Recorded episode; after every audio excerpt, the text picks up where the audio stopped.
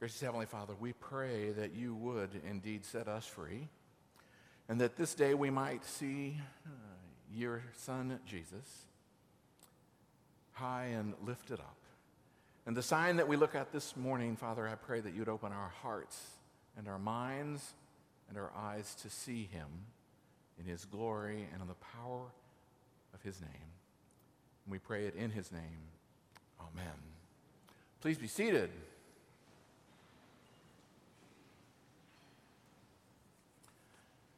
I don't know if this ever happens to you all, but for me, this past week while I was praying, preparing, reading, looking at a lot of stuff, I, I had this reoccurring uh, name keep coming up. It, uh, everywhere I sort of looked, I saw references to a, a gentleman named Dr. John Bechtel. I, I don't know that any of you all have maybe heard him. I had not heard of him. I don't know anything about him, but his name kept coming up, so I thought, well, I wonder what, what's up with this guy. So I began to investigate a bit further, and I discovered that he's the son of missionaries who served in China for 51 years. He was actually raised in China, so he speaks Cantonese uh, pretty fluently. And he himself was called to serve Christ among the Chinese people. Now, it might not surprise you when I read about someone working among the Chinese people, it, gets my attention. And so I uh, began to read a lot more about him and do a bit more research on him. And I actually, uh, you know, if you've ever had one of those rabbit trails, I spent a lot of time with this guy and reading him and hearing him talk and, and seeing about him. And it, it turns out that he has what I will describe as a, a powerful story that changed his life and that of millions of young Chinese people in the city of Hong Kong. It is a lengthy story, and as I said, I dwelt on it quite a bit, so I could probably go a lot longer than you want me to this morning. But I, I wanted to sort of get you a flavor of, of his life and his ministry. If you want to look it up on the internet, you can find a lot of the more details as well. But it, it was in the late 1960s that he felt called to offer a, a way to reach the thousands of people who were coming from mainland China over to Hong Kong with children, with youth. And what he decided was he wanted to develop a camp. He thought a camp would be a very powerful way for children and youth to come and hear the gospel. And so, as he tells the story, he, he found a place, he found an island that was um, out off the coast and that somebody more or less was offered to him. He said, but they did have one requirement that they would have to build a dock to get to this island. And he said, well, okay, what, what, would, what does this dock cost? It cost $40,000. He said, well, that's a lot of money. But so he sent back word to America, to all of friends and family and people who uh, had supported them and sponsored them to raise the funds to build the dock. And lo and behold, he only raised a very small amount of money, nowhere near the needed money, and so that didn't work out. So he went along, and there was someone else offered a, a, a beach, beachfront property that he could have, and all they would have to do is to, to prove that you really were going to do it. The owner said, You'll need to build the first uh, sort of building, and, and that would cost forty $1,000. So he got a, a tiny bit discouraged, um, even though he had thought at first, well, no problem, we can raise it, but sure enough that he couldn't. Well, then he heard and learned word that there was an orphanage that was not being properly run. The people who run or, that ran these orphanages were concerned, and so he investigated. And sure enough, what was going on at this orphanage was it wasn't an orphanage at all. Families were there and taking advantage of the generosity and that sort. Of, and so it was going to be shut down and closed. And so the owners were willing to sell him the orphanage for his ministry for two hundred and forty thousand dollars. Well, now you can imagine he's pretty discouraged at this point and wondering how in the world this is all going to work out. And it turns out that a very wealthy man came with Billy Graham for a crusade in Hong Kong. And Dr. Beck took him around to see various things, including the property, this uh, orphanage. It had everything that would work perfectly. It had all kinds of buildings, had all kinds of uh, activities. It was a, a perfect place for them. They got excited about the possibility. And, and the wealthy man said that he would return from the United to the United States and raise the money in three months. Now, you have to just watch Dr. Beckel tells the story because he says the first month came, the second month came, the third month came, and he received no word until finally he got a letter from this gentleman. Now, Bechtel's first name, of course, is John, and when he tells this story, he points out that the letter began, Dear John. He says, You know where this is going when a letter begins, Dear John. And sure enough, this wealthy man said he was unable to do anything close to raising the money, that it would not be possible for them to purchase it. But he did say there is this one note that, note that we received, and he said, Make sure you read this little note. Sure enough, the note was from a 14 year old girl who said she was giving her whole week's money of selling ice cream which again, this is in the 60s, she had raised $1. And she says in this letter, use this money to buy your camp. So Dr. Beckel takes that letter and the money, goes to the owner's representatives, and said, I have the money for you for the property. They said, Where's the check? he says, No, no, it's here. I have it right on me. And you brought that much cash in your pockets? He said, No, no, no. I have this $1 and this letter. I guess you probably know where this is going. Shortly thereafter, the owner said they would sell it to him for the dollar. And so they did. Now, at first, I heard the story. I thought, oh, this is one of those great, you know, come on, that's, you know, read it in the, in the, in the little flyer magazine, you know. So I did a whole lot of research, and this is actually totally true. He got it for $1. $1. Since that time, over 1.7 million young Chinese have experienced the camp program with an evangelistic emphasis. One 14 year old girl giving what little she had, and look what God had done with it. Look what's happened. We continue our series this morning on the seven signs in John's gospel with a similar, I suspect, uh, and very familiar story of the feeding of the 5,000. Other than the resurrection, this is the only story told in all four Gospels. You can sense the power and the significance of this one sign that John is included in his for us to see this morning, and for, for the story and the unfolding gospel and as we said, Jesus calls these mir- John calls these miracles signs. And he has a purpose for including them in his gospel. We're in chapter 6 of the Gospel of John, and he begins this by telling us after this, Jesus went away to the other side of the Sea of Galilee. Now, this is just a little footnote here, as it were, for your own sort of biblical study times, when you come across a, a line in the gospel or in the scriptures that says, after this, my encouragement is to go find out after what? What, what is John talking about when he says after this? Why, why does he highlight this after this? Well, he goes on to say a large crowd was following him because they saw the signs that he was doing. As we know, right before this are these two miraculous healings that Jesus had accomplished. And now he's moving across the sea, perhaps to get some time away, some quiet, but all the people have seen the sign. They've seen the healings. So they're intrigued, they're interested, they're, they're wanting to follow, and they're, so they're following. But John, John tells us that though they're following, they're following the signs. They're drawn by, by these signs, but yet, as we'll see in this story, they're not yet aligned with the purpose that John is sharing them. They're still focusing on the sign. They're seeing the sign and they want more of the signs.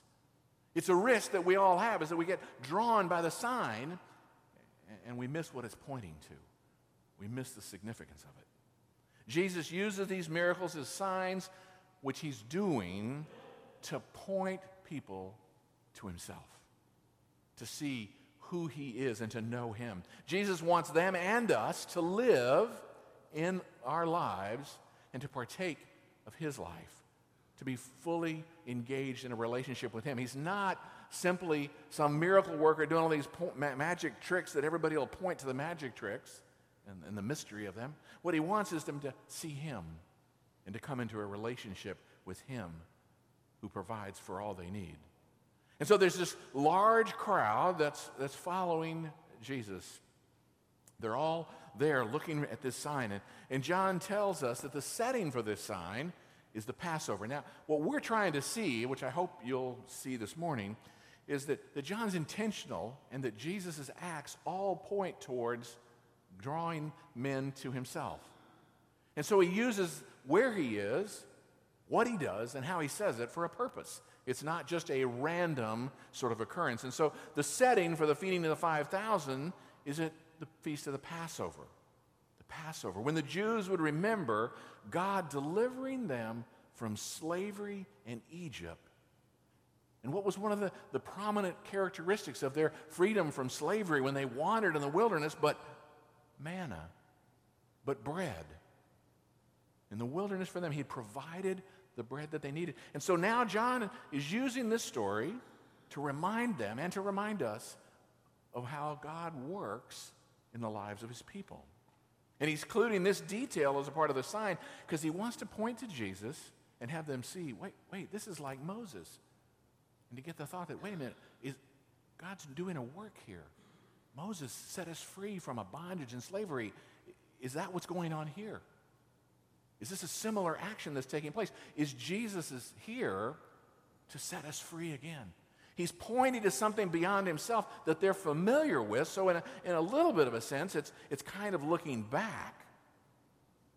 But nonetheless, they are recognizing and seeing what Jesus is doing by the pointing of his sign. And he's here again to, to provide them with bread.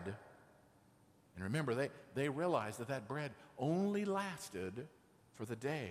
It only lasted a while. It, did, it wasn't the ongoing thing that strengthened them. So they're pointing to Jesus as the bread of life, to how they're going to live their life once they're set free. It's saying to them as clear as a bell what Jesus is here to do if they'll open their eyes and see the sign pointing to him. And in this large crowd, of course, there was this one young boy. He, along with this large crowd, has followed Jesus and his disciples up, up to the side of a mountain. The disciples are, are seated and Jesus comes to Philip.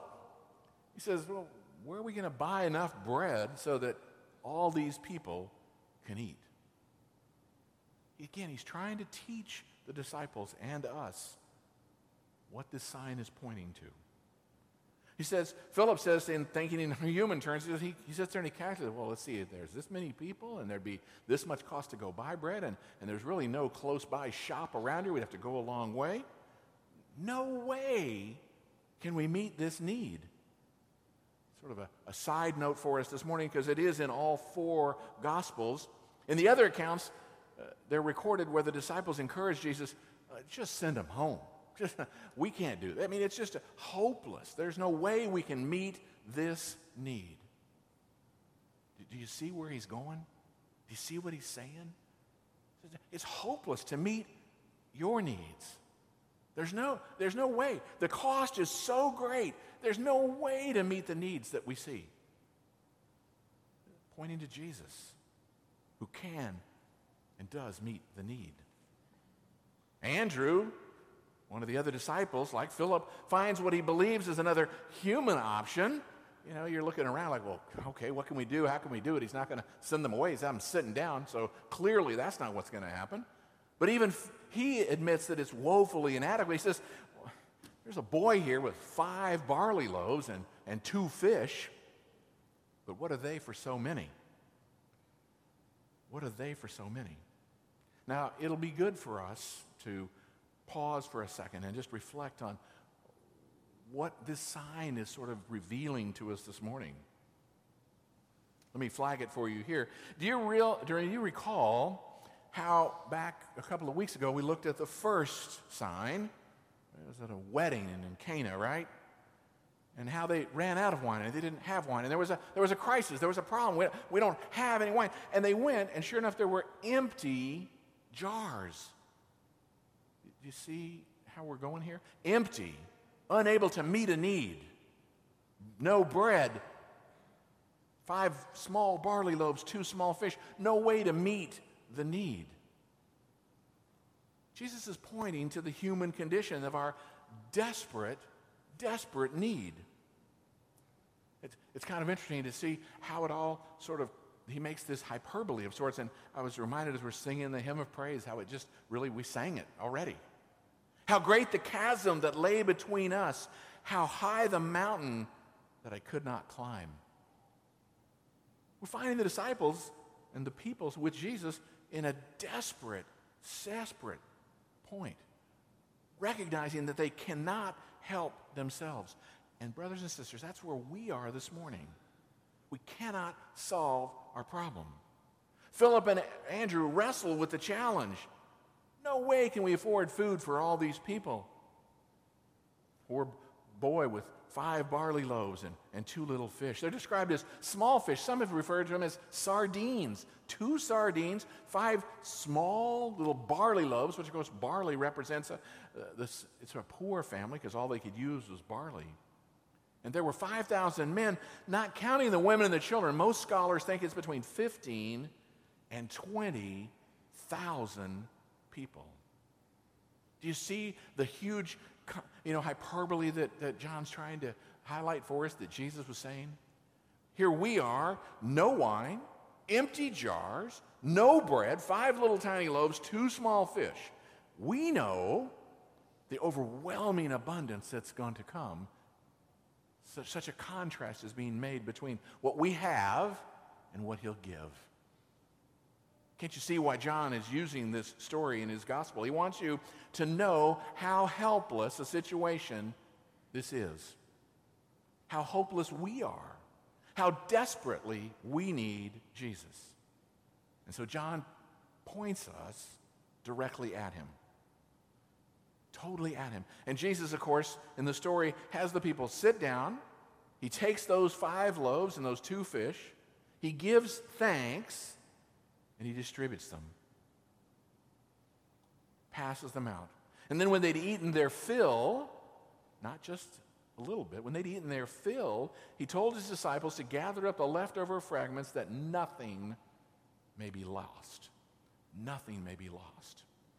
I, I, I stop on that line every time I read this story that nothing may be lost. I know it's about the fragments that are being picked up, but I wonder if John is trying to say, look, everyone, nothing will be lost. Jesus cares about every single person, all of them, everyone, to get their fill, to be overwhelmed, to be so satisfied with Him that none will be lost. And don't, don't lose sight of the fact here that it's the disciples who get the fragment pieces, who, who are called to get that none would be lost. It's a commission, if you will, for these disciples, for you and me, that when we've had our fill, when we know the love of Jesus in our lives, we take and go out and collect the fragments so that all will be filled and all will come, that none will be lost. They did and filled up t- 12 baskets. Charles Talbert, in his commentary, highlights two things about this. He says, first, it is the disciples who make the people sit down. Jesus tells them, have the people sit down. Secondly, it's the disciples who gather up the leftovers. He says they cannot provide for the people themselves. You see, they understand the problem that we have. Jesus has to be the one who provides for their and for our needs. But we play a part.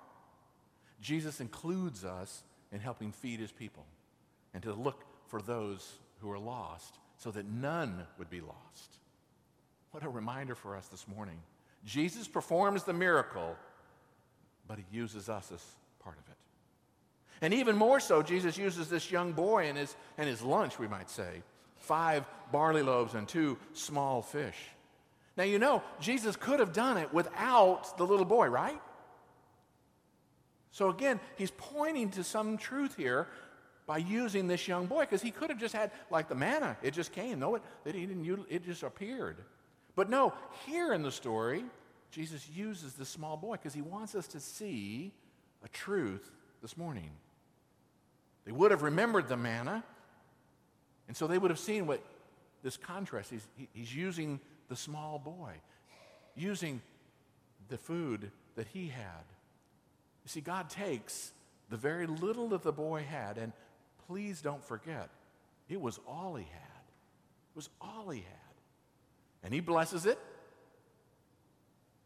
so that when we offer what we have to God, he multiplies it. He wants us to see a truth that, that when we offer what we have, little as it might be, for his blessing for his, and give thanks to him, he multiplies it. Maybe you don't think you have much. Maybe you think you don't have much to offer. Maybe you think it's just five barley loaves and two little fish, and what, what good would that be for the kingdom? Or maybe you think of yourself, how, what, what do I have? I, I, I can't speak. You remember, this isn't a new problem that they would have remembered either, right? I, I can't speak. I can't talk. How will I do that? When we offer our lives to God, He'll multiply them. He'll multiply it. Pastor Michael Youssef, he's the rector of the Church of the Apostles in Atlanta, says, he says, we make a mistake saying, I will do something great when God blesses me. You see, he says we have it sort of backwards. We do it backwards. When God blesses me, well, then I'll really get out there and do something for God. Whereas what we see this morning is I offer what little I have, and God blesses me. He says, for example, he says, we, don't we do that with our giving? He says, when I win the lottery, then I'll tithe. When I win the lottery, I'll, I'll give lots of money to this project. Scripture says when we're faithful with a little, we'll be faithful with much. You see, how much we have doesn't matter to God. What He cares about is the condition of our heart. Are we offering what we have to His glory? Jesus ha- takes what this young boy gives, his five loaves, his two fish, and he feeds all those people, 15 to 20,000 people, to their fill. Again, let's go back. The water jugs filled to the brim, John tells us. To the brim, they're filled. Now, all these people, 15 to 20,000, are filled, have their complete fill, and yet leftovers to fill 12 baskets full. Can you see how Jesus is pointing to something far more significant than their stomachs? The disciples learned firsthand that God is greater than the needs of 15,000 people, and He wants to use them to spread His kingdom so they can trust Him daily for their needs. It's the same sign that He's showing to you and me this morning. And they also learned at times the Lord will set a seemingly impossible task before us to see if we'll respond in faith or in fear. Because you see, He wants to train us in discipleship to look beyond what we can see and what we can do, and to not look at how little or how much we have, rather, how much He can do with what we give, what, we can, what He can do with what we offer of our own lives, especially that He'll use through us. Now, when the crowd sees the sign, of course, they, they do connect the dots as far as this seeing Jesus as Moses, the, the second Moses. And now, unfortunately, they see it again in their most self interest because they want to go and take him and make him king. Verse 15, the, the next verse following, the, after the, the sign, they, they try to come to Jesus to take him and so he has to leave and he goes back to the other side. Because you see, they were following because of the bread. They were, they were looking at the sign, not what it was pointing to. You'll see later in chapter 6 Jesus does leave them. He crosses back to the other side, and, and they ask him, Well, Rabbi, how, when did you come back?